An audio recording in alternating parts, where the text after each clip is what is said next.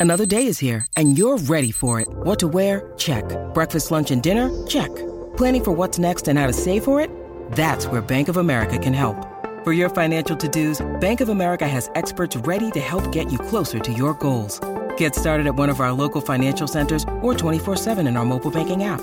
Find a location near you at bankofamerica.com slash talk to us. What would you like the power to do? Mobile banking requires downloading the app and is only available for select devices. Message and data rates may apply. Bank of America and a member FDIC.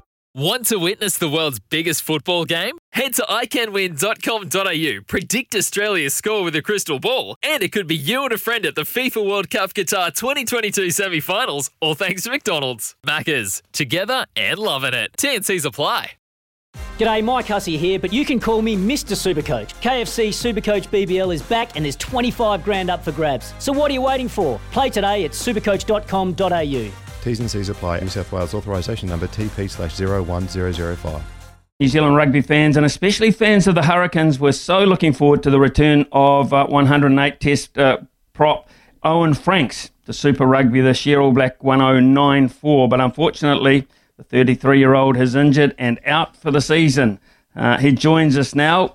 Uh, first of all, uh, Owen, uh, thanks very much for joining us on the show. Uh, you snapped your Achilles, man, and uh, when you do those, you know it's going to be a long process. Uh, how did it happen? Uh, yeah, first, uh, first, thanks for having me on, and um, you know, second, don't rule me out yet. I know they said I'm out for the season, but um, I'm doing everything I can to to try and get back in a, a timely fashion. You know, whether I play or not, but um, I want to at least put myself in a position where you know needed, I, I can play. So that's uh, that's my goal. Um, pretty positive around it, but yeah, it's just it's actually coming near the end of um, some rehab for a foot injury I had in February. I had some surgery over in England, and um, was doing some sprint work. Um, never great for a front rower, and obviously anyone who's had a uh, Achilles rupture it goes goes pretty quick, and uh, you know it doesn't take a scientist to figure out uh, what's wrong. So yeah, yeah, let's slow down for the minute. Okay, so surgery went well for that. Uh, have you got any sort of timeline, or is it way, way too early for that, Owen? I think it's too early with these long-term injuries. You know, you just focus on um, ticking off milestones. But uh, you know, I've been been doing some research around some recovery things I can do to uh, help speed it up. Um, some things that guys were doing in England that were a bit unconventional that I'm trying. So yeah, well, I want to get back you know, as quick as I can, but you know, with a healthy tendon as well. Um, yeah, because I'm, you know, I'm, desperate to get on the field again. Yeah, that's interesting because uh, you know Hurricanes. All of a sudden, uh, it's almost like a new lease of life, a, a new franchise. Uh, when you've been away from home, you've played for one for so long. Uh, you must have been, uh, it must have been really jumping out of your skin about that. Because uh, how did how did that actually come about?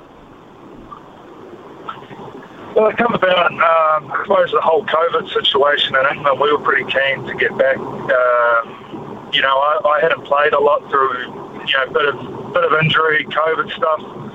wasn't really panning out the way I sort of would would have hoped. And I suppose looking at the rugby back home, you know, there's still that flame there to to, to give it another crack and, and to test myself in Super Rugby again. And like you said, it was an, it's an exciting challenge going to you know a, a different franchise, one that's um, you know really different from the Crusaders. Obviously, my brother's been there.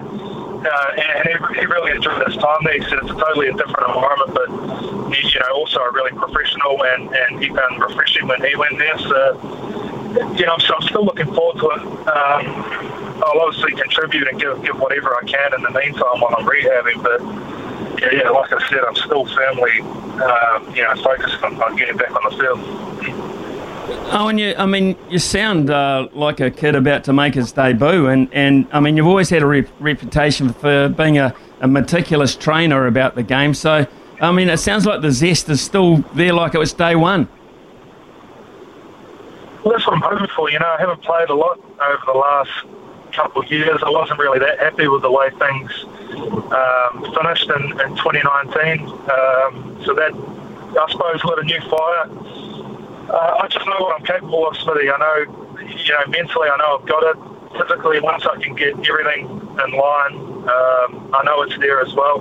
Um, the frustrating thing is I know what I'm capable of. I've just got to just gotta just gotta get on the field and, and be consistent. You know, because I think the hardest thing is when you know you're sporadic with your playing time, especially as you get a little bit older. Um, you really just need to be, you know, at the grindstone all the time to, to keep everything mm. moving. Well, you you know you've toured obviously many many times to the northern hemisphere and encountered playing against uh, their props etc. And all of a sudden you're one of them for a couple of years. How was it uh, playing at that level for Northampton uh, week after week? I really enjoyed um, the English rugby. I think you know over here and in England, you know you sort of sack off the other hemisphere in terms of what they're doing and, and the rugby they're capable of and. Um, you know, there's there's really good athletes over there. Different different to here. You know, the New Zealand, you know, highly skillful, lots of talent. But you know, in England, they just got the size and the, and the physical presence that um, you know maybe not quite the same here.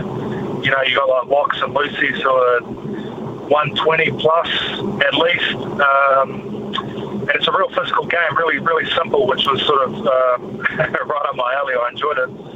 Um, and, and, it's an extremely um, uh, competitive competition. You know, like once one team drops a game or two, it's like the other team smell blood, and it's you see teams go on these like losing streaks. Um, we experienced it in Northampton. Um, yeah, it's just just a really tough competition. I mean, you've had the, the All Blacks have been up there um, around. You've obviously been able to keep an eye on them uh, since your absence. Uh, how have you, how's it been watching? I mean, you know, you sound like you're still so damn competitive. You want to be back out there. Um, what's it been like following the progress of those that have taken your place?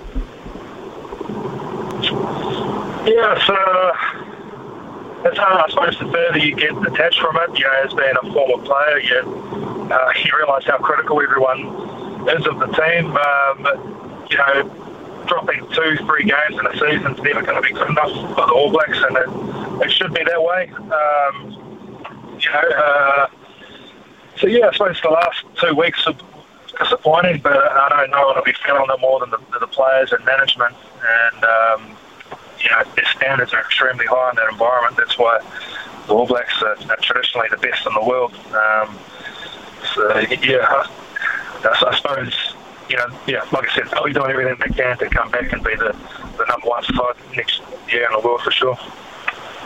So if, uh, they're undergoing a, a, review process, of course, Owen, and, and we don't need to get into the nitty gritty of that. But I, uh, if you look uh, from uh, the scrum point of view, and, and obviously you study that uh, when you're watching the game of rugby more than a lot of people do, I would imagine. So, uh, th- did you feel the scrum was in good shape, bearing in mind the, the overall results?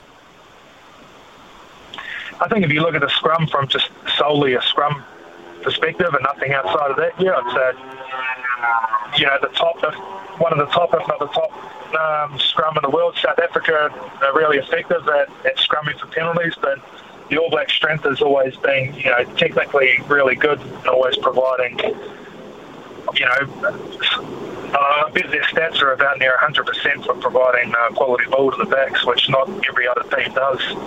Some other teams might get more penalties, but in that respect, the All Blacks would be most consistent. You know, the All Blacks' goal was always to be the best in everything they do, so I'm sure they've got their things that uh, they'll want to improve on. Um, but, you know, like, one thing Crono always said, you know, as a scrum or specifically as a tight head, you know, you've got to remember you're going against another guy who's, you know, a physical specimen, and he, he's trying to he's trying to screw you over every scrum. So if you can get eight, nine out of ten right, that's pretty good. You know, it's hard to it's hard to be perfect in, in that regard. You had um, a long tenure, uh, obviously, uh, in your job with the All Blacks, etc. As you look at the role of a prop now, uh, has has it has it been added to? Is there more demands on a prop just outside the tight work? I mean, we, we talk about ball carrying props, we talk about props um, at the breakdown, etc. All of a sudden, uh, more so, I think, than we used to. Yeah, I think that's just the. I think that's just professionalism. Like I suppose when I started, you know, you still maybe had well, even now, you still got your guys who are just out and out scrummages. You know, if you look at the Northern Hemisphere, like the size of some of these guys, suppose the difference is you get some bigger guys now who can move well as well. The you know, so there's expectation as a prop, especially an international, that you can, you know, you've got to tackle like a flanker. Um, you know, you've got to scrum the house down. You know, guys get over the ball now. Um, the ball game thing, I'm not, I'm not sold on. You know, you've got guys like Taniela Tupou who can do freakish things for Aussie, but the reality is, for an international prop, when you get the ball, you're running into a wall. So unless you know, probably Taniela Tupou is the only guy I can see who can who can create something as a tight head prop. But most of the time, it's head down, and your your focus is, you know, getting the ball back, so you, you can continue to play. Um, but it's not very often you're going to find yourself in a hole or you know one on one with another prop or, or another defender. So I think it's a bit of a to expect the prop to run into a wall and you know, be like an Ardie Savea plus the, the, load of scrummaging and, the other um, expectations of, of, a, of a prop around the field, I think it's a, it's a tough sell. Now, you've got plenty uh, going on off the field, uh, I understand, to keep you busy. Can you give us a little enlightenment uh, with your new venture you've got with uh, Crusaders assistant coach, Fiji coach Jason Ryan? Yeah, obviously got a good relationship with Jace. Um, yeah, he's awesome, awesome sports coach. And back in 2015, when I got back from the World Cup, I sort of developed a machine that I could use at home in my garage that would, um, you know, help me with scrummaging, specifically strength and technique for scrums. So it's something that me and him have both used, um, me by myself and him with the Crusaders over the last four or five years. Um, and we just think it's a really good tool to you know, not only the professional guys, but the thing that I've noticed with scrummaging is, know, you, you go through all these progressions as a kid to get ready for tackle rugby, from ripper um, up into tackle. You know, you learn how to tackle, but there's nothing there for scrummaging. And, and you think when you've got a 12, I don't know what age they start pushing 12 or 13, but you know that's a developing body, and you're suddenly putting, putting it under a lot of stress against these massive forces. And if you're not technically proficient, you know, it's it's, it's not great for, for these kids. Uh, I've also got in mind that it's a it's a really easy tool.